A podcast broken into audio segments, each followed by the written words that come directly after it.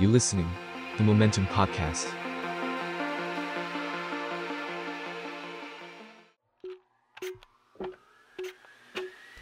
นัวแอเรีย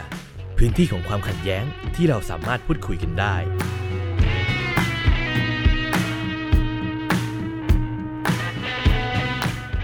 สวัสดีครับ คุณผู้ฟังทุกท่านครับ ขอต้อนรับเข้าสู่รายการ w ว r Area นะครับ อันนี้ก็เป็น EP ที่ 7 แล้วเนาะเราเดินทางมาถึงเอ่อ ครั้งที่ 7 กันแล้วที่เราได้ได้พูดคุยกัน วันนี้ครับเราเราหยิบประเด็นที่ค่อนข้างจะแคชชี่นะครับออยู่ในเทรนด์ปัจจุบันนะซึ่งซึ่งผมมองว่ามันเป็นสิ่งที่ควรจะพูดถึงด้วยโดยเฉพาะในประเทศไทยครับ ก็คือเออเรื่องของธุรกิจการพัฒนาเกมเนาะซึ่งปัจจุบันครับผมอย่างที่เราเห็นกันครับว่าคำว่าเกมเนี่ยมันไม่ได้อยู่แค่ในคอมพิวเตอร์ หรือว่าอยู่ในเครื่องเล่นคอนโซลต่างๆ แล้วเนาะแต่ว่ามันมัน มาสู่มือถือแล้ว เรามีเกมมือถือเล่นมาสักพักหนึ่งแล้วนะครับ แล้วก็มีแนวโน้มด้วยว่าเกมมือถือเนี่ยได้รับความนิยมมากขึ้นเรื่อยๆเนาะทีนี้มันเกิดคำถามครับผมว่าเฮ้ยถ้าเกิดในเมื่อเรามี device ในการเล่นเกมมากขึ้นเนี่ย มันจริงหรือเปล่าที่มันจะทำให้เกมคอมพิวเตอร์หรือว่าเกมคอนโซลเนี่ย มันจะถูก disrupt ถูกถูกแย่งผู้เล่นถูกแบ่งตลาดไปเนาะวันนี้เราก็เลยมามาคุยกันเรื่องเกี่ยวกับธุรกิจในการทำเกมในปัจจุบันเนาะว่า มันเป็นยังไงบ้าง สัดส่วนเป็นยังไง และในประเทศไทยเองก็ตามเนี่ยครับ เรามีปัญหาหรือว่ามีจุดไหนที่ยังไม่เคยพูดถึงบ้างในอุตสาหกรรมเกมไทยเนาะเพราะว่าพูดกันตามตรงครับ เราก็ยังไม่ค่อยเห็นนะฮะเเกมไทยนะครับขึ้นมามีบทบาทหรือว่าฉายแสงในเวทีโลกเท่าไหร่ ก็เลยร่วมหาทางออกกันดีกว่าว่าจะทำยังไงให้อุตสาหกรรมเกมไทยเนี่ยมันพัฒนาได้มากขึ้นกว่านี้เนาะซึ่งวันนี้ฮะผมก็ได้ชวนนะครับคุณเจมส์ปริเมธ วงศ์สัตยนนท์นะครับเป็น CEO และ game design จากบริษัท u r n i x Studio นะครับและก็เป็นโฆษกอนุกรรมธิการการศึกษาอุตสาหกรรมซอฟต์แวร์เกมและ e-sport ด้วยนะครับโหชื่อยาว สวัสดีครับคุณเจมส์ครับ ครับสวัสดีครับผมครับก็จริงๆก็ตามที่เกริ่นไปเลยเนาะวันนี้วันว่าวันนี้เราจะมาคุยเรื่องเกี่ยวกับเอ่อเกมเนาะอุตสาหกรรมเกมในไทย แล้วก็เออจริงก็คือทั่วโลกเลยแหละฮะกับกับการแบ่ง เกมในเป็นเวอร์ชันทั้งเกมคอมพิวเตอร์แล้วก็เกมมือถือเนาะว่าปัจจุบันเนี่ยเฮ้ยเทรนด์ของกระแสตลาดผู้เล่น แล้วก็ผู้พัฒนาเองเนี่ยมันเป็นยังไงบ้าง ทีนี้ถ้าคุณเจมส์ผมอาจจะขอเริ่มอย่างนี้ครับอาจจะอาจจะให้คุณเจมส์เอ่อลอง catch up หน่อยครับว่าปัจจุบันตลาดของของผู้พัฒนาหรือผู้เล่นหรือ หรือเทรนด์ในเกมทั้งสองประเภทเนี่ยระหว่างเกมโทรศัพท์แล้วก็เกมคอมพิวเตอร์หรือคอนโซลมันเป็นยังไงบ้างครับ ผมมี สัดส่วนผู้เล่นเท่าไหร่อะไรอย่างเงี้ยครับ ผมหรือว่าวิธีการทำปัจจุบันมันแตกต่างกันอย่างไรบ้างครับคุณเจมส์ครับผมเอาจริง ๆ ก็ถ้าพูดถึงอุตสาหกรรมเกมก็ อันนี้จะเป็นคำที่ถ้าใครได้ติดตามมาก็จะพอได้ยินเราบ้างครับคือ อุตสาหกรรมเกมนี่คือโตทุกปี ต่อให้อยู่ในยุคโควิด เนี่ย เราก็โตขึ้นเรื่อยๆ เราไม่เคยหยุดโต ซึ่งสัดส่วนนะครับในของการแบ่งการตลาดเนี่ย ก็จะคือถ้าแบ่งตามรายได้นะของโลกเนี้ยคือคือ เกมมือถือก็จะใหญ่ประมาณ 48%นะครับผม ส่วนอีก 28%จะเป็นคอนโซล แล้วก็ 23%เป็น PC นะครับ ซึ่งจริง ๆ แล้วอุตสาหกรรมเกมเนี่ย ก็เรียกว่าเติบโตขึ้นมาก ทุกวันนี้คืออยู่ในจุดที่ว่าใหญ่กว่าภาพยนตร์แล้วก็ดนตรีรวมร่างกันนะครับก็คือว่ามันเป็นเทรนที่แบบว่าก็คือมาแรง เราต้องยอมรับว่าเป็นอุตสาหกรรมบันเทิงที่ค่อนข้างมาแรงมาก แล้วก็มีมูลค่าที่ค่อนข้างใหญ่มากๆครับ อืม เพอเนี่ยพอเราพอเราเห็นตัวเลขอย่างเงี้ยครับคุณเจมเราเห็นสัดส่วนของของรายได้เนาะที่เกมมือถือเนี่ยมันเยอะถึง 48%เลยฉะนั้นหมายความว่าปัจจุบันผู้พัฒนาเกมก็ต้องเทไปทางเกมมือถือมากกว่าปะครับ เพราะนั่นเกิดพูดในเรื่องของส่วนแบ่งที่มันแตกต่างกันขนาดเนี้ยฮะอืมจริง ๆ ก็ไม่เชิงครับ เพราะว่าเกมแต่ละประเภทมันก็จะมีรูปแบบที่ไม่เหมือนกันนะครับ เกมที่ success บนมือถือก็จะเป็นรูปแบบหนึ่ง เกมที่ success บน คอมพิวเตอร์หรือคอนโซลก็จะเป็นอีกรูปแบบหนึ่งมันมันไม่เชิงเป็นการเทไปครับ เพราะว่ามันว่าง่าย ๆครับ คือหนังแบบ Avengers ก็นิยมที่สุด แต่ก็ไม่ใช่ว่าทุกคนจะแห่ไปทำหนัง Avengers ใช่ไหมครับ อย่างเช่นหัวข้อล่าสุดที่เป็นหนังตลาดกับหนังรางวัลใช่ไหมครับ มันมันสามารถ coexist กันได้ ใช่ไหมครับ เพราะว่ามันก็แม้ตรงนี้อาจจะเป็นความต้องการของตลาดใหม่ที่ใหญ่ขึ้นที่ดูเติบโตขึ้นทุกปี แต่อีกตลาดหนึ่งก็ไม่ได้ถือว่าเล็กเหมือนกัน นะครับผมอย่างจริงเราบอกว่าเอ้ยตลาดเกมเนี่ยโตขึ้นทุกปีก็โตขึ้นทุกปีจริงๆนะครับ มันไม่ใช่แค่มือถือก็โตคนเดียว แต่ว่าคอมพิวเตอร์แล้วก็คอนโซลเองก็โตเหมือนกันอ๋อนะครับผมอ๋ออืมคือหมายความว่าถึงแม้ว่าส่วนแบ่งมันจะดูน่ากลัวที่มันครึ่งต่อครึ่งเนาะแต่ถ้าเกิดเราเทียบจากอดีตที่ผ่านมาไม่ได้แต่มันก็ไม่ได้หมายความว่าเกมคอมพิวเตอร์หรือว่าเกมคอนโซลเนี่ยมันจะถดถอยลงเนาะมันก็เติบโตขึ้นตามเกมมือถือด้วยเช่นกันใช่ไหมฮะใช่ครับใช่ผมสนใจว่า ปัจจุบันนะครับวิธีในการจะออกแบบหรือการสร้างเกมทั้งมือถือแล้วก็ตัวคอนโซลกับ PC เองเนี่ยมีวิธีการคิดหรือวิธีการออกแบบที่มันแตกต่างกันยังไงบ้างอะฮะจริงๆก็คือแตกต่างกันค่อนข้างสิ้นเชิงเหมือนกันครับ เพราะว่าไม่ว่าจะออกแบบเกมเพื่ออะไรสิ่งสำคัญอันดับแรกคือเราดูลูกค้าเป็นหลักนะครับผมก็คือเราจะดูว่าลูกค้าเล่นเกมเรายังไง เล่นเกมเราที่ไหนอย่างไร ซึ่งพอมัน กมมือถือมีมีสักพักแล้ว เราก็เริ่มมีสูตรตายตัวแล้วว่าโอเค เราเพิ่มเริ่มเข้าใจผู้เล่นมือถือแล้วผู้เล่นมือถือเลยจะเป็นกลุ่มที่อาจจะแบบว่าชอบเล่นเล่นเกมในเวลาช่วงสั้น ๆนะครับ แล้วก็แต่ผู้เล่นคอนโซลหรือผู้เล่นคอมพิวเตอร์อาจจะแบบว่าเล่นเกมทีหนึ่งยาวๆ เล่นทีแบบทั้งวันเล่นทีหลายชั่วโมง เป็นประมาณนั้น แล้วก็อีกจุดหนึ่งคือเรื่องของการเข้าถึง ก็คือเกมมือถือทุกคนมีมือถืออยู่แล้ว ทุกคนสามารถเข้าถึงเกมบนมือถือได้ แต่ว่าเกมบนคอมพิวเตอร์เกมบนคอนโซลคุณจำเป็นต้องมีคอมพิวเตอร์ที่มีสเปคที่ดีพอที่สามารถเล่นเกมได้ หรือไม่ก็คุณต้องไปซื้อเครื่องคอนโซลไปจองเครื่องให้ได้ เพื่อจะได้เล่นเกม เพื่อจะได้เล่นเกมให้ได้ใช่ไหมครับ อะไรประมาณนั้ครันบแล้วก็อีกจุดหนึ่งที่เราเริ่มเห็นภาพชัดๆ ก็คือเรื่องของพอมือถือทุกคนมีมือถือครับ แต่ว่าไม่ใช่ทุกคนที่จะเป็น dedicated gamer หรือว่าหรือว่าเป็นแบบว่า ผู้ที่อุทิศเพื่อเกม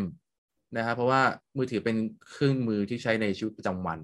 อืมสิ่งที่เกิดขึ้นคือหลาย ๆ คนไม่ได้อยากจะซื้อก่อน แต่ว่าเฮ้ย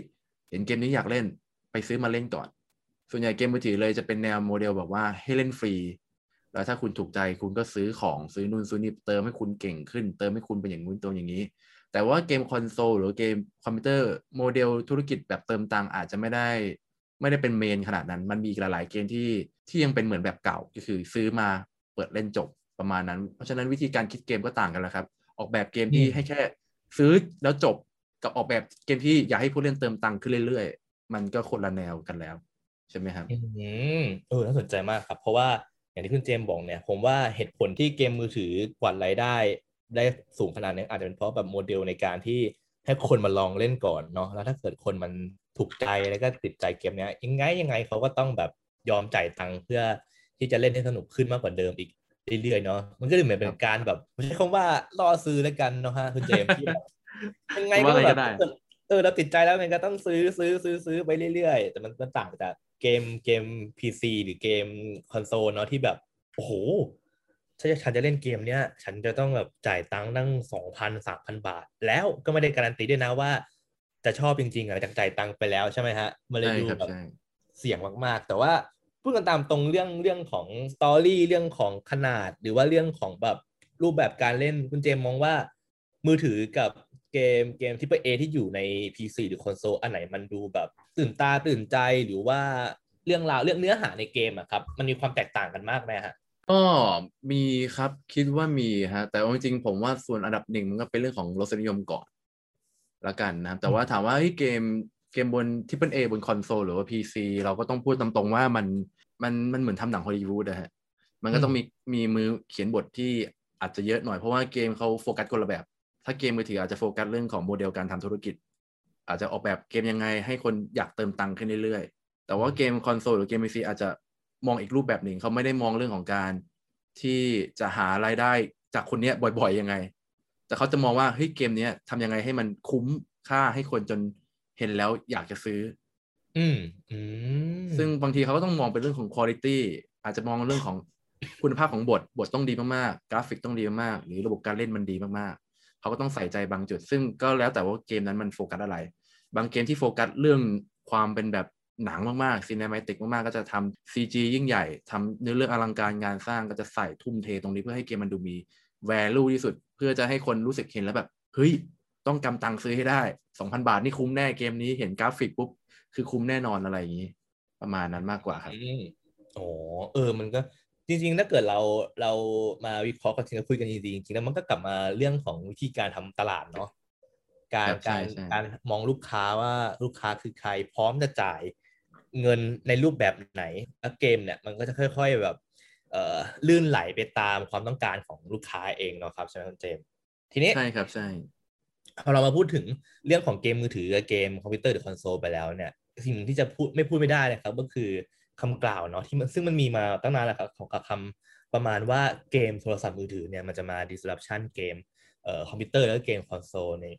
ถ้าเกิดเราย้อนกลับไปในยุคก่อนหน้าเนี่ยเนาะ ไอ้คำเหล่านี้มันเคยมีมาตั้งแต่ยุคสมาร์ทโฟน แล้วซึ่งพูดตามตรงครับ คุณผู้ฟังก็คือเราว่าคุณต้องเราคุณเจไปแล้วว่าคำว่า disruption โดยโดยมือถือหรือเกมมือถือเนี่ยมันจะต้องมาตั้งแต่ยุค iPhone แล้ว แต่ว่า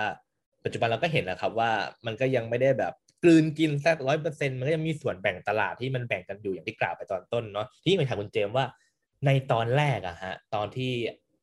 ยุคที่ iPhone หรือสมาร์ทโฟนเนี่ยเพิ่งโผล่มาเนาะทำไมคุณเจมถึงคิดว่า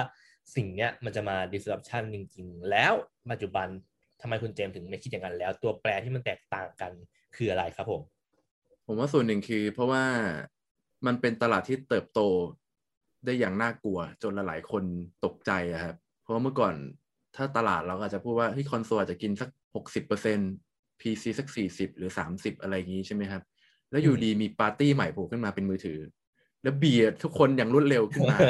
พอเห็นมันมีอะไรสักอย่างโผล่ขึ้นมาเนี่ย คนก็เฮ้ยหรือเนี่ยอาจจะมา disrupt รูปแบบการเล่นแบบเดิมๆอืม แต่ว่าพอเวลาผ่านไปสักพักมันเริ่มคงที่ครับมันเริ่มเห็นแล้วว่า เออ เกมที่อยู่บนมือถือกับเกมที่อยู่บนคอนโซลหรือคอมพิวเตอร์เนี่ย มันมันเหมือนเป็นเกมเพื่อตอบสนองกลุ่มลูกค้าคนละประเภทกลายเป็นว่าพอมันเติบโตขึ้นเรื่อยๆ เนี่ย มันกลายเป็นว่ามันมันไม่ได้มาเบียดกันกลุ่มคนที่เล่นคอนโซลไม่ได้หายไป อย่างที่ยกตัวอย่างตะกี้ครับว่า ยอดคนเล่นเกมก็โตขึ้นทุกปีคอนโซลก็ยังโตอยู่นะครับ ทุกวันนี้ก็โตอยู่ ผมมองว่ามันเป็นการแบบว่า อยู่ร่วมกันมากกว่า อืม อืมผมจำได้เลยว่าชุดแรกๆเนาะที่มันมีเกมอย่างแบบ Temple Run หรือ Cookie Run อะไรอย่างเงี้ยครับ โอ้โห กลายเป็นแบบเข้าเราเท้าบ้างเฮ้ย เล่นเกมกันในมือถือ ไม่ต้องเรียนกันแล้วฮะตอนนั้น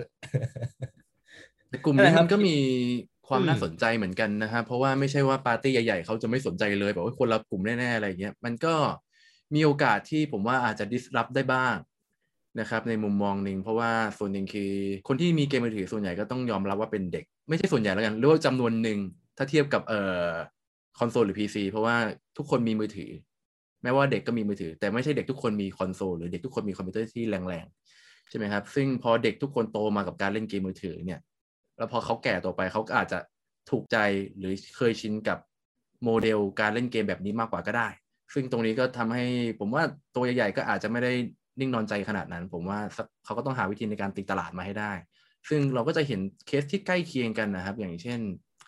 Nintendo เองก็เอาเกมเอาซีรีส์เอาแฟรนไชส์ตัวเองมาลงมือถือ ไม่ว่าจะเป็นมาริโออันนู้นหรือโปเกมอนที่ซึ่งซึ่งปล่อยตัวใหม่ตัวหนึ่งหรือว่าโปเกมอนโกอะไรอย่างนี้ใช่ไหมเขาก็คือ หลายๆเจ้าก็ ไม่นิ่งนอนใจครับ ก็ต้องเรียกว่าต้องมาติดตลาดตรงนี้บ้าง ต้องทำให้เออกลุ่มลูกค้าตรงเนี้ย เห็นเขาบ้างประมาณนั้นมากกว่าครับอืมคือพูดกันตามตรงก็คือปัจจุบันเนาะเกมมือถือเนี่ย สิ่งหนึ่งที่มันยังยัง disruption กับเกม PC คอนโซลไม่ได้คือเรื่องของสเปคเรื่องของการการสร้างเกมที่มันมีความละเอียดหรือว่าคอนเทนต์เนื้อหาที่มันหนักมากๆเนาะเพราะว่าเรื่องของเรียกว่าขนาดเครื่องแล้วมันต่างกันอะไรเงี้ยครับ ทีนี้ ก็ถ้าเกิดผมถามแบบในเชิงความเห็นนะคุณเจมว่าถ้าเกิดสมมติในอนาคตเราสามารถออกแบบ หรือว่าผลิตมือถือที่มันมีสเปค หรือความแรงของเครื่องเนี่ยได้เทียบเท่ากับคอนโซลหรือ PC เลยคุณคุณเจมมองว่าแบบเนี้ยครับมันจะนำไปสู่การ turn table ในการในการ disruption ของของมือถือได้จริงๆไหมฮะ ก็จริงๆแล้วผมว่าสเปคเป็นแค่ factor หนึ่งครับผมไม่คิดว่าสเปคเครื่องมันเป็น factor หลักอยู่แล้วฮะเพราะว่า ส่วนหนึ่งคืออย่างที่ผมกล่าวไปคือการเล่นเกมมือถือมันจะจะมีเรื่องของอะอย่างน้อยคือเรื่องของ control วิธีการควบคุม อืมเอาง่ายๆครับแบบสมมติเราเล่นเกม shooter ใช่ไหมถ้าเล่นเกมบนคอมพิวเตอร์เนี่ยสมมุติเรามีปืนเก้าปืน วิธีการเปลี่ยนปืนคือกดเลขหนึ่งสองสามสี่หกเจ็ดแปดเก้าโอ้เรามีปุ่มปุ่ม F ปุ่ม G ปุ่มบ้าปุ่มบอปุ่ม R ปุ่ม Q ปุ่มเล็บกดทุกปุ่มเลย แต่ถ้าอยู่บนมือถือเราจะเอาหนึ่งสองสามสี่หกเจ็ดแปดเก้าแล้ว Q F G ให้อยู่ยังไง มันก็ไม่เหมือนกันแล้วใช่ไหมครับ มัน วิธีการ control ก็ก็ต่างแล้วก็อย่างเรื่องของ sessionคนเล่นเกมมือถือชอบเกมที่มันจบภายในเวลาสั้นๆ เพราะว่าเขาชอบเล่นเกมตอนเดินเดินทางบนรถไฟฟ้า ขึ้นรถไฟฟ้าเดินทางไปเล่นไปได้หรือเออเล่นแป๊บหนึ่งแล้วก็พักไว้แล้วไปทำอย่างอื่นต่อ แต่ว่าด้วย nature ของการออกแบบเกมคอนโซลหรือเกมคอมพิวเตอร์เนี่ยเรายังออกแบบเกมที่แบบว่าคนอยู่กับมันอย่างน้อย 2 ชั่วโมง 1 ชั่วโมง มันเป็น session ที่ค่อนข้างนานกว่า เกมมันก็เลยค่อนข้าง แม้ว่าเราสามารถเอาเกมอนาคตต่อให้สเปคแรงพอมันสามารถเอาเกมคอนโซลมาอยู่บนมือถือได้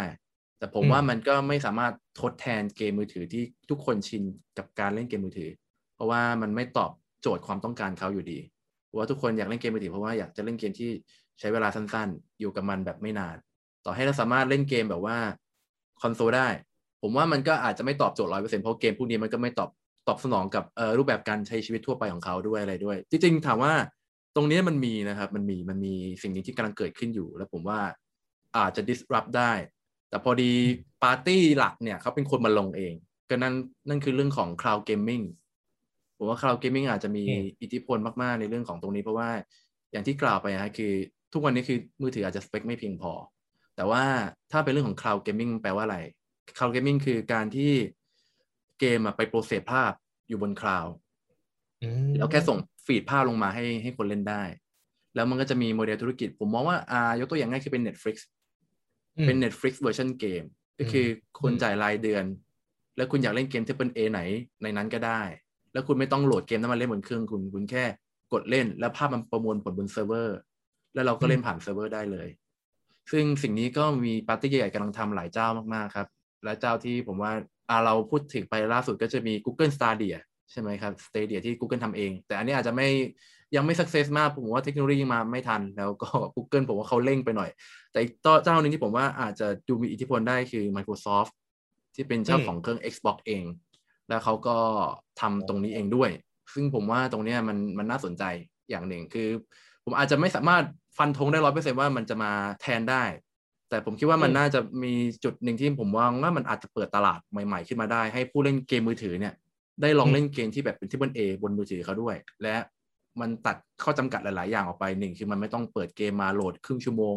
โหลดนู่นโหลดนี่มันแค่เปิดปุ๊บเล่นได้เลย มันตัดข้อจำกัดหลาย ๆ ด้านได้แล้ว ผมว่ามันน่าจะอยู่ในจุดที่สามารถเล่นแล้วก็พักแล้วปิดทิ้งไว้แล้วกลับมาเปิดมาแล้วเกมก็ยังคงที่อยู่อะไรเงี้ยผมว่ามันเป็นอย่างนั้นได้ซึ่งข้อจำกัดมันหายไปหลาย ๆ อย่างแล้ว ผมคิดว่าถ้าตรงนั้นมาสิ่งที่เกิดขึ้นมันน่าจะกระทบกับตลาดเก่าค่อนข้างยากอยู่เหมือนกัน เพราะว่า เพราะคนที่ทำมันเป็นเจ้าของตลาดอยู่แล้ว ผมว่าเขาแค่มาหาแชร์ใหม่ ๆ มากกว่านะผมว่ายังไงแล้วแต่ต่อให้มีคลาวที่ดียังไง ผมว่าก็จะมีกลุ่มที่ยังยึดติดกับ tradition กับวิธีแบบดั้งเดิม เพราะว่าเขาคุ้นชินแบบนี้ แล้วก็คลาวด์ก็อาจจะมีข้อข้อจำกัดบางอย่างที่ที่สายคอนโซลหรือว่าสายคอมพิวเตอร์เนี่ยไม่ได้ปลื้มขนาดนั้น อืมอย่างเช่นเรื่องของคุณภาพของภาพผมส่งมาจากอินเทอร์เน็ตไปสตรีมมิ่งมาจากอินเทอร์เน็ตมา ยังไงคุณภาพที่ภาพที่ได้มันก็ไม่สู้กับ render เองบนคอมพิวเตอร์เราเองใช่ไหมครับบางซึ่งผมคิดว่าคนที่เล่นเกมคอมพิวเตอร์หรือเกมสายคอนโซลเนี่ยเขาก็อยากจะได้เกมที่ภาพคมชัดที่สุด อยากจะได้อะไรอย่างนี้ที่สุดซึ่งคลาวด์อาจจะไม่ตอบโจทย์ตรงนั้น อาจจะไปตอบโจทย์เรื่องความสะดวกสบาย มันอาจจะมองเป็นมุมมองมองที่ว่าเขาอาจจะซื้อเครื่องหลักของเขาเล่นเกมเขาแต่ว่า วันไหนที่เขาอยากเอาเกมเขาไปเล่นนอกบ้านอะเขาอาจจะมี cloud gaming เป็นเป็นเหมือนตัวสำรองสำหรับเขา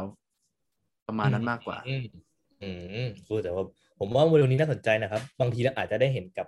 คนเล่นแบบ Battlefield อะไรอย่างเงี้ยในมือถืออะไรเงี้ย ผมว่าแบบมันก็มีดูไปได้อะไรอย่างเงี้ยทีนี้เนี่ยพอคุณเจมอธิบายก็เห็นภาพประมาณนี้แล้วเนาะเรื่องของเรื่องของส่วนแบ่งหรือความแตกต่างของทั้งเนื้อหารูปแบบหรือว่าแม้กระทั่งเออ กลุ่มตลาดในการเล่นเนาะที่เขามีความต้องการในการเล่นในในช่วงเวลาที่แตกต่างกัน หรือว่าเป้าประสงค์ที่มันแตกต่างกันเนาะทีนี้ผมอาจจะผมอยากจะยกยกเทียบอย่างนี้ครับแล้วเกิดเราพูดถึงในกรณีเกมคอมแล้วก็เกมมือถือที่มันคล้ายคลึงกันมากๆครับผมอยากผมอยากยกตัวอย่างเนาะอย่างที่เป็นเกมที่คนไทยคุ้นชินก็คือเกม ROV แล้วก็ Dota 2เนาะซึ่งเป็นเกมโมบ้าที่ที่มีรูปแบบการเล่นคล้ายคลึงกันอาจจะมีความแตกต่างเรื่องเวลานิดหน่อย แต่ทีเนี้ย แล้วพอเรายกตัวอย่างสองเกมเนี่ยครับที่มีความคล้ายคลึงกันมากครับ คุณเจมเองมองเห็นความแตกต่าง ทั้งในแง่ของรูปแบบการเล่นหรือรูปแบบของการผลิต หรือรูปแบบของการหารายได้อะไรเงี้ยมันแตกต่างกันยังไงบ้างฮะระหว่างสองเกมเนี้ยครับผมครับผมจริงๆ ผมขอออกตัวก่อนว่าผมไม่ได้เชี่ยวชาญสองเกมนี้มากขนาดนั้นนะอาจจะถูกผิดแฟนคลับอย่าลุม ถล่มผมเป็นความคิดเห็นของคุณเจมเนาะเออเป็นความคิดเห็นผมแล้วกันนะในฐานะผู้สร้างเกมนะแต่ว่าอาจจะไม่ได้สร้างเกมนั้นแล้วอาจจะไม่ได้ศึกษาอย่างลึกซึ้งเท่าไหร่ แต่เท่าที่ผมเข้าใจสองเกมนี้ที่มีความแตกต่างกันก็คือในเรื่องของการเข้าถึงได้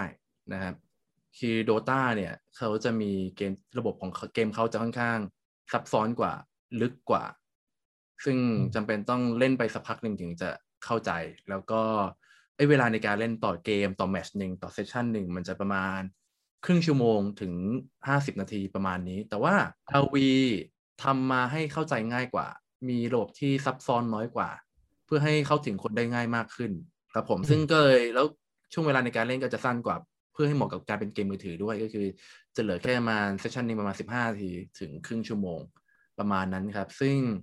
ซึ่งสองตัวสองตัวเนี้ยมันก็เลยนิยม แต่นิยมกันคนละกลุ่ม กลุ่มที่ชอบเล่นเกมโมบ้าที่มันซับซ้อนมากๆ ที่ชอบความลึกซึ้งของระบบชอบอะไรเงี้ยก็จะไปเล่นเกม Dota แต่กลุ่มที่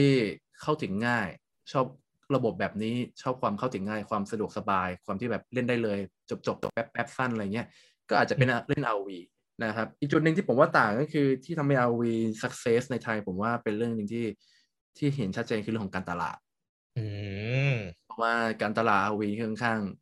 จัดเต็มมากนะครับ ทั้งอืมทั้งออฟไลน์และออนไลน์นะครับผมเรียกว่าเราจะเห็น RV เนี่ยแทบทุกจุด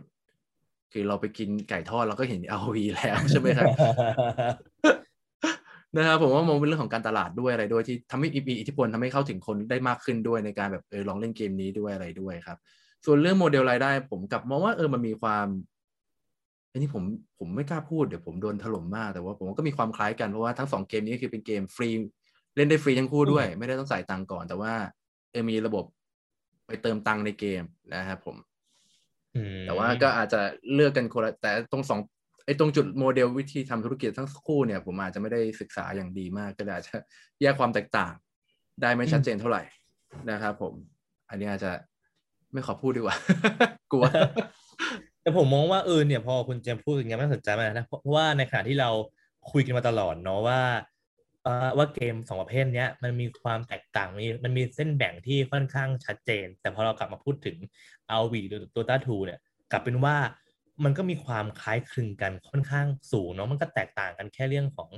ของเวลาเนาะที่มันจะไปไป support กับรูปแบบการเล่นในแต่ละ device แค่นั้นเอง แต่ว่าถ้าเกิดพูดถึงเรื่องเรื่องตัวประเภทเกมเองแล้ววิธีการเล่นเองแล้วจริงๆแล้วก็แทบไม่ต่างกันเองที่ผมมองว่าจริงๆแล้วหรือว่าMOBA อาจจะเป็นอีกเกมหนึ่งที่มันสามารถแบบ ไปอยู่ในแพลตฟอร์มไหนก็ได้ ด้วยความแบบง่ายของมันว่าฮะ อืม จริง ๆ อย่าง MOBA แต่ MOBA บนคอนโซลไม่ค่อยเป็นที่นิยมนะครับมอะไรอย่างเงี้ยมันผมว่ามันมันต้องปรับให้เข้ากับรูปแบบการเล่นของเครื่องนั้นๆ คือคือแนวประเภทมันผมว่าเกมประเภทอะไรก็แทบจะอยู่ได้ทุกเครื่องครับ แต่ว่าสุดท้ายแล้วมันก็ต้องอยู่ที่ว่าเราจูนแนวนั้นอะให้เหมาะกับเครื่องนั้นยังไงแบบว่าเกม shooter มีบน PC เยอะแยะ แต่เกม shooter บน PC นั้นก็ไม่ได้อยู่บนมือถือ เกม shooter บนมือถือก็เป็นเกมหนึ่ง เพราะว่าเขาก็ออกแบบมาให้มันเข้ากับเครื่องเล่นมือถือ ประมาณนี้มากกว่าครับ มันจะเป็นผมว่ามันก็อยู่ที่เรื่อง device อยู่ดีครับ ว่าเอยเพราะว่ามันมันคงไม่ใช่แบบว่าสักวันหนึ่งเราจะเห็น Battlefield แบบเป็นภาคหลัก ไปโผล่บนมือถือ อืมอืมอะไรอย่างงี้ใช่ไหมครับ มันมันต่างกัน อืม โอเคครับ ก็นี่ก็เป็นเหมือนแบบ เราพูดถึง เกมเนาะในแต่ละ device เนี่ยเป็นเรื่องของภาพรวมเนาะแต่ทีนี้เราอยากจะชวนคุณเจมมาเจาะลึกหน่อยครับ เกี่ยวกับถ้าเกิดเราพูดถึงคำว่าเกมในประเทศไทยเองเนาะโดยเฉพาะในส่วนของผู้ผลิตคนแล้วก็หมายถึงว่าคนทำการตลาดหรือว่าในทุนเองเนาะเพราะว่าเราเองก็จะเห็นเคำว่าเกมเกมในไทยเนี่ยในแง่ของผู้เล่นในแง่ของผลลัพธ์ที่ออกมาแล้วเนาะแต่ว่า ถ้าเกิดเรามองย้อนกลับไปจุดเริ่มต้นเนี่ยเรายังไม่ค่อยมีใครมาพูดถึงจุดนี้เลยนะครับในฐานะที่คุณคุณเจมเองก็เป็นคนที่ออกแบบผลิตเกมด้วยเนาะทีนี้อยากจะชวนคุยหน่อยครับ คุณเจมว่าในณปัจจุบันครับผมเกมที่คนไทยผลิตเองนำเสนอเองทำเองเนี่ยฮะปัจจุบันมีจุดเด่นจุดด้อยยังไงบ้างครับถ้าเกิดเมื่อเทียบกับเกมระดับโลกหรือเกมในประเทศอื่นๆก็ตาม ผมจุดเด่นเราคง ชัดเจนน่าจะเป็นเรื่องของเราเด่นเรื่องเกม thriller นะครับอ๋อที่สามารถไปสร้างความนิยมในต่างประเทศได้ สามารถอืมสร้างเป็นที่ให้เป็นที่รู้จักเพราะว่า อาจจะเพราะบ้านเราเนี่ยเป็นบ้านที่เราเสพ thriller เก่ง หนังผีเราเยอะด้วยอะไรด้วย ผมว่ามันก็มันอยู่ใน culture ของเราอยู่แล้ว ผมว่าการทำเกมผีของไทยก็เหมือนเป็นการส่งออกวัฒนธรรมของเราเองเหมือนกันนะครับผมให้ฝรั่งหรือคนต่างชาติเฮ้ยมีเกมผีไทยนะอะไรอย่างเงี้ย นะครับผม แต่ถ้าจุดด้อยก็มีครับ ส่วนหนึ่งก็ยอมรับเลยว่าเพราะว่าอุตสาหกรรมเกมไทยมันยังไม่ไม่แข็งแรงครับ ยังไม่มีตลาดเกมไทยคือเรายัง คือที่จริงผมโดนคำถามตะเกียผมก็จะนั่งนึกแล้วเอ๊ะ ตอบอะไรดี เพราะมันยังไม่มีตลาดที่แน่ชัดจนเราสามารถสต e ร o ไทป์หรือว่าพูดรวมๆได้โอ้จุดแข็งเราคือสิ่งนี้เพราะว่า ทุกวันนี้คือมันยังไม่มีตลาดเกิดขึ้นจน จนมันกลายเป็นว่าสิ่งที่เกิดขึ้นคือ ทุกคน ลองของตัวเอง ที่ผ่านมาเราขาด การสนับสนุนจากทั้งภาครัฐ หรือว่าภาคเอกชนเพราะการทำเกมมันดูเป็นอะไรที่มีความเสี่ยงสูง แล้วก็ไม่ได้ถูกยอมรับในระดับสังคมขนาดนั้นหลายๆคนยังมองเกมเป็นเรื่องของยาเสพติดเอยอะไรเอยยังยังถูกยังเป็นเรื่องนั้นอยู่เลย มันเลยการสนับสนุนมันเลยมาไม่ถึงครับ มันก็เลยแบบว่าเออแค่ด่านแรกเราก็ไม่ได้แล้ว ส่วนใหญ่มันก็เลยเกมที่เกิดขึ้นในประเทศไทยเนี่ยมันเกิดจากการที่ รสักคนอยากทำเกมขึ้นมาก็เลยทำครับ ซึ่งพอมันถูกทำเกมโดยที่ไม่ได้มีถูกตีกรอบไว้มันก็เลย ใครชอบอะไรก็ทำสิ่งนั้นขึ้นมาครับ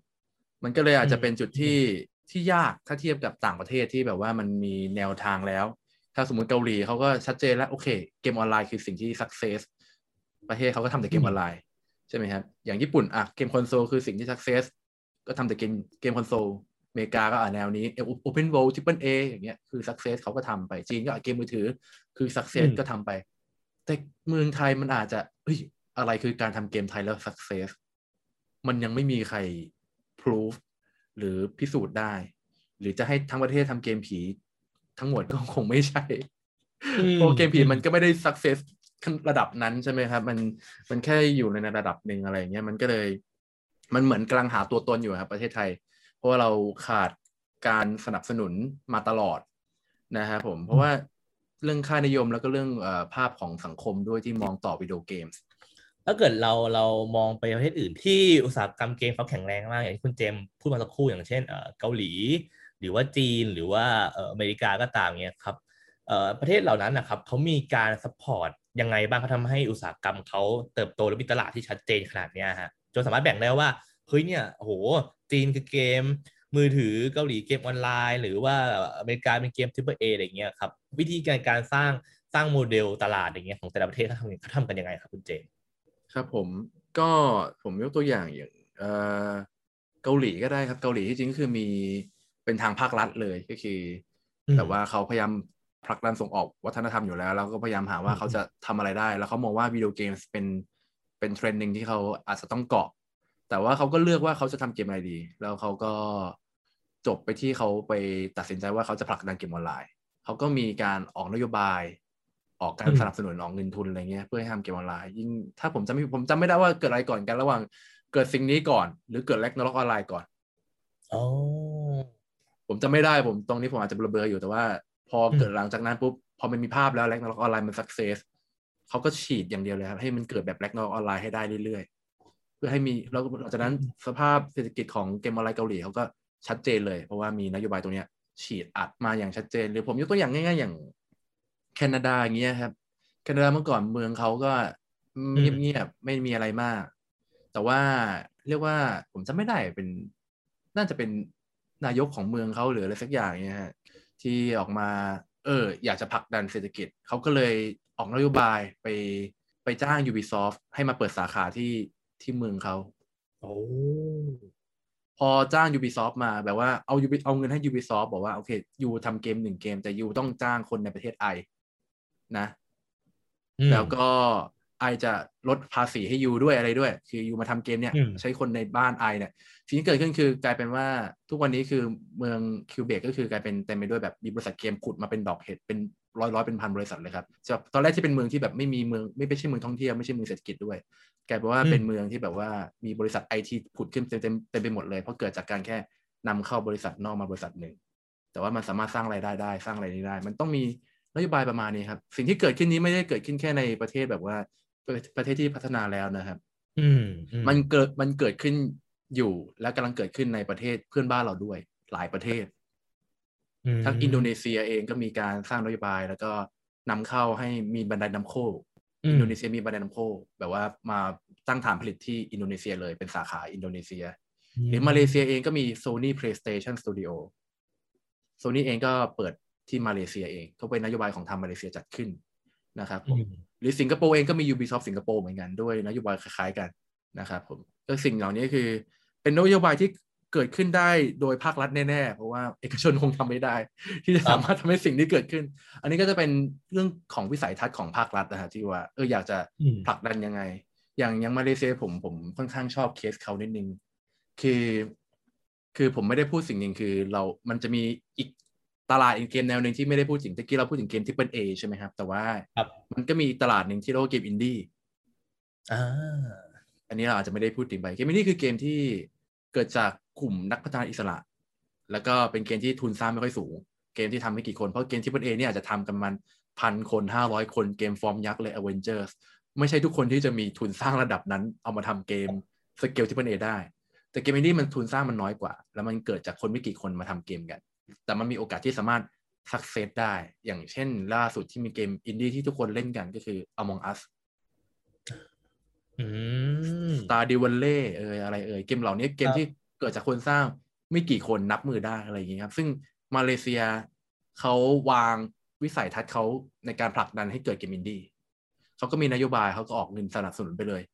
อะ ปีหนึ่งซึ่งตอนนี้คือมาเลเซียก็คือ แทบจะผลิตเกมอินดี้ได้แบบปีละยี่สิบเกมสามสิบเกม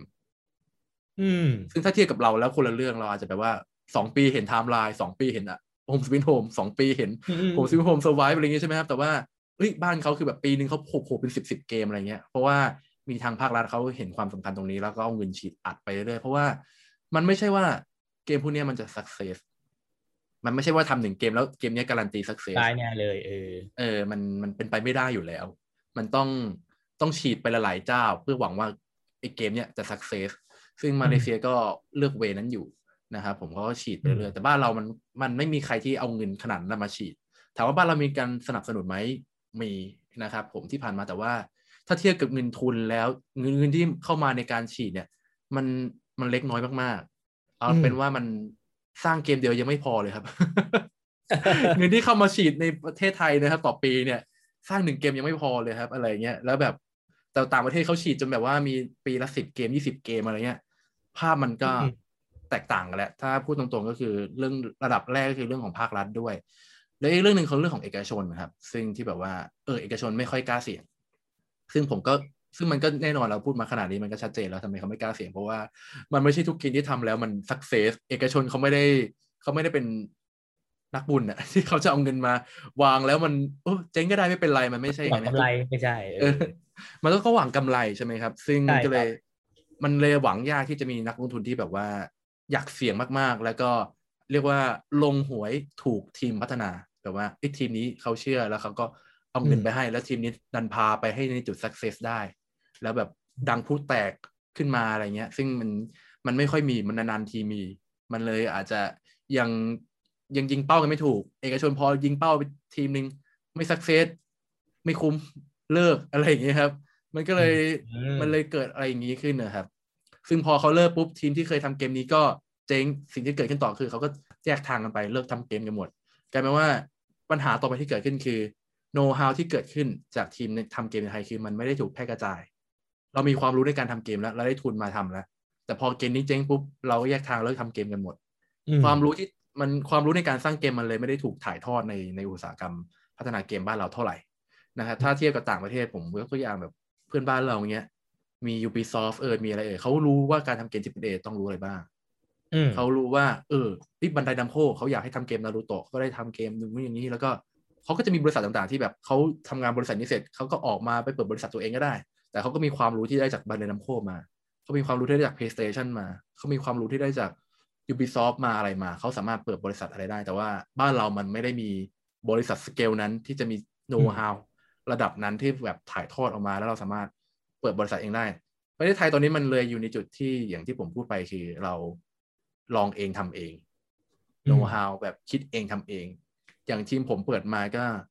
คิดเองใหม่หมด ไม่รู้ว่าอะไรคือถูกหรือผิด เราล้มลุกคลุกคลาน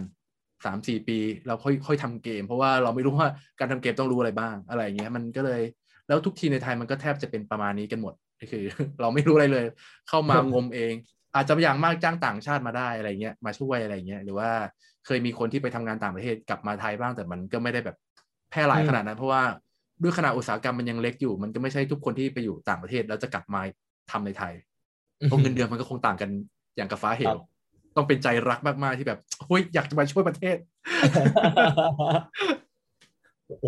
เนี่ยพอพอพอฟังมาเนี่ยถ้าเกิดผมลองสรุปเป็นข้อๆเนาะมันแบบมันเห็นภาพชัดเจนมากเลยครับว่าหนึ่งมันเริ่มมันเริ่มจากเลยคือ มันเริ่มจาก เราไม่มีการสนับสนุนจนทำให้เกิดอย่างที่คุณเจมบอกครับ เราจะไปหวังยิงปืนนัดเดียวแล้วดังอะมันไม่ได้นะคุณเจมเนาะมันต้องเกิดทำให้เกิดการสร้างเกมที่มันเยอะมากๆ แล้วให้มันให้ให้ให้จำนวนเกมเนี่ยมันแข่งขันกันเองเนาะเพื่อนำไปสู่การผลิตเกมดีๆออกมาสักหนึ่งถึงสองเกมจากยี่สิบสิบเกมที่มันอยู่ในประเทศเนาะซึ่งผมว่าวิธีเนี้ยมันน่าสนใจมากแต่ว่านั่นแหละฮะเนี่ยประเทศประเทศเรามันมันไม่ใช่เวเนี้ยเนาะอันที่สำคัญก็คือการแคชอัพการพัฒนาต่อจากจากสิ่งที่ทำมาในอดีต อย่างที่คุณเจมบอกว่าเฮ้ยมันพอทำเสร็จปุ๊บดังบ้างไม่ดังบ้าง เสร็จปุ๊บก็หายไป แล้วค่อยมีคนอีกคนนึงโผล่มาใหม่แล้วก็หายไป มันไม่เกิดความต่อเนื่องกันนะคุณเจม ทีนี้ถ้าเกิดเราเราเราพูดถึงแล้วเราเห็นปัญหากันทั้งหมดแล้วคุณเจมณปัจจุบันครับถ้าเกิดสมมุติในวันเนี้ยเราจะพูดกันแล้วเราจะบอกกับตัวเองแล้วบอกกับทุกคนในประเทศแล้วว่าเฮ้ยเราจะมันต้องมาเริ่มกระตุ้นเริ่มเริ่มสนใจเริ่มให้ความสำคัญกับอุตสาหกรรมเกมมากยิ่งขึ้น สิ่งที่เราควรจะต้องปรับเปลี่ยนปรับปรุงหรือว่าไปเรียกภาคส่วนอื่นๆ เข้ามาช่วยเหลือวิธีการนะครับหนึ่งสองสามที่คุณเจมองว่าสามารถทำได้เลยในการพัฒนาอุตสาหกรรมเกมในประเทศไทยเนี่ยครับควรจะเป็นยังไงวิธี how to อันนี้คือใครทำฮะหมายถึงว่าถ้าเกิดเราอยากให้อุตสาหกรรมในไทยเราเป็นเหมือนเนี่ยฮะเหมือนเหมือนเพื่อนบ้านเราเหมือนแคนาดา เหมือนประเทศอื่น ๆ ที่เขาอืมครับผมตลาดเติบโตอย่างเงี้ยครับผม จริง ๆ คืออันนี้ก็เป็นอะไรที่ที่ทางผมศึกษาเหมือนกันเพราะว่าผมอยู่คณะอนุกรรมาธิการ และนี่ก็เป็นเหมือนเป็นเป็นการบ้านเราด้วย ที่เรามาศึกษากันเนี่ยเพื่อเราจะได้ศึกษาว่าเออเราต้องทำอะไร ซึ่ง result ที่เราได้คือการก็คือเราคิดว่ามันจำเป็นที่จะต้องมีหน่วยงานหนึ่งหรือองค์กรหนึ่งที่มารับผิดชอบ เกี่ยวกับเกมโดยตรง เพื่อในวางกรอบระวางนโยบาย แล้วก็วางยุทธศาสตร์ของประเทศนี้ครับเพื่อให้เกิดว่าโอเค ต่อไปเนี่ยประเทศเนี้ย จะต้องทำอะไรกับเกมอะไร ให้คนคนให้องค์กรนั้นเป็นคนกำหนดทิศทาง แล้วก็กำหนดนโยบายในการสนับสนุนนักพัฒนา เพื่อให้เกมมันเกิดขึ้นแล้วก็ผลักดันไปให้ได้เอาจริงผมผมอาจจะพูดมุมดักไซด์ไปตะกี้เยอะไปหน่อยแต่ที่จริงผมว่าจะพูดมุมแบบเออดี ๆ ขึ้นบ้างนะครับคือ จริงๆ ในช่วงปีสองปีมาเนี้ยมันก็มีการสนับสนุนที่เยอะขึ้นมากๆครับ จากทั้งอืมภาครัฐและภาคเอกชนเองนะครับ ผมแต่ว่า มันยังอาจจะยังไม่เห็นผลนะครับ เพราะว่ามันเป็นก็คือปีแรกครับเพิ่งฟีดเงินมาเกมยังไม่เสร็จ ยังไม่ได้ปล่อย ก็อาจจะต้องรอดูครับว่าอีกสักสามสี่ปีเนี่ยการสนับสนุนที่เกิดขึ้นจากทั้งภาครัฐ แล้วก็ภาคเอกชนเนี่ยจะเป็นยังไงแล้วก็มันจะมีมากขึ้นไหม มันจะเห็นเป็นรูปธรรมได้ชัดเจนกว่านี้แค่ไหนนะครับผม อืมคุณเจมองว่าสามสี่ปีที่คุณเจมองว่าให้เราจะจับตาดูนะครับสามสี่ปีหน้าตอนนั้นนะครับ อุตสาหกรรมเกมควรจะมีอะไรโผล่มาแล้วบ้างครับ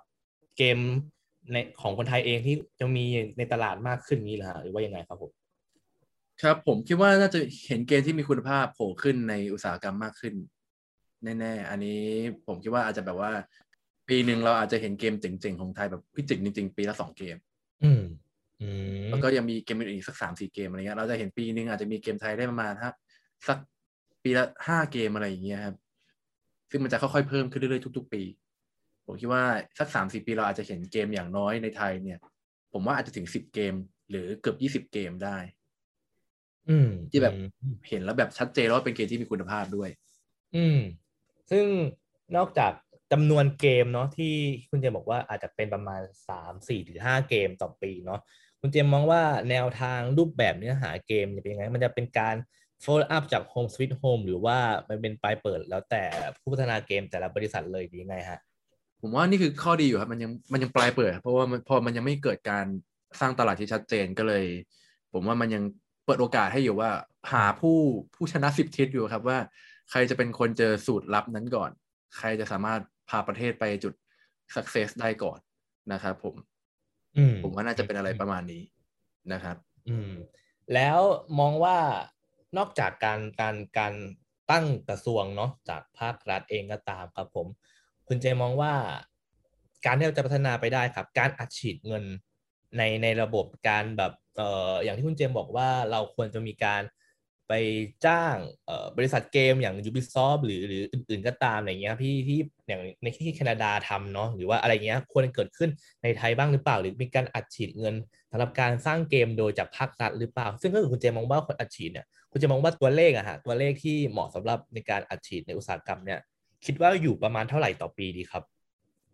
ผมคิดว่า ถ้าถ้าถามว่าควรอัดฉีดเท่าไหร่ ผมคิดว่ามันควรจะต่อปี ผมคิดว่าควรจะหลักพันล้านนะครับสักหนึ่งพันล้านก็ได้ครับ หรือว่าอย่างน้อยคือสักสามร้อยล้านอะไรอย่างเงี้ยครับ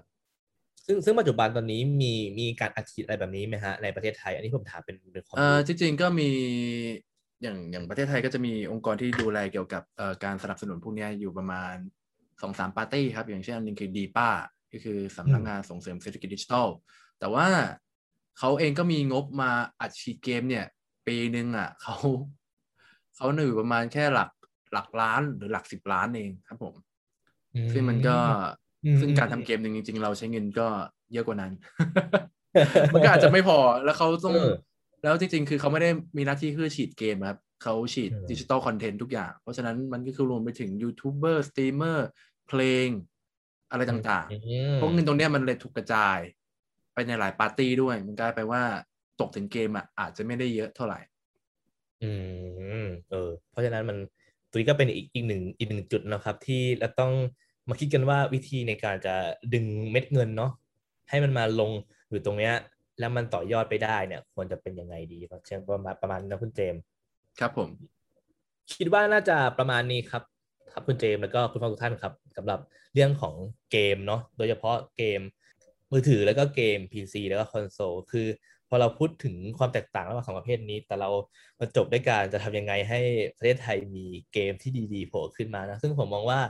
ไม่ว่าจะ PC หรือคอนโซลนะฮะหรือหรือว่าแม้กระทั่งเกมโทรศัพท์มือถือก็ตามนะปัจจุบัน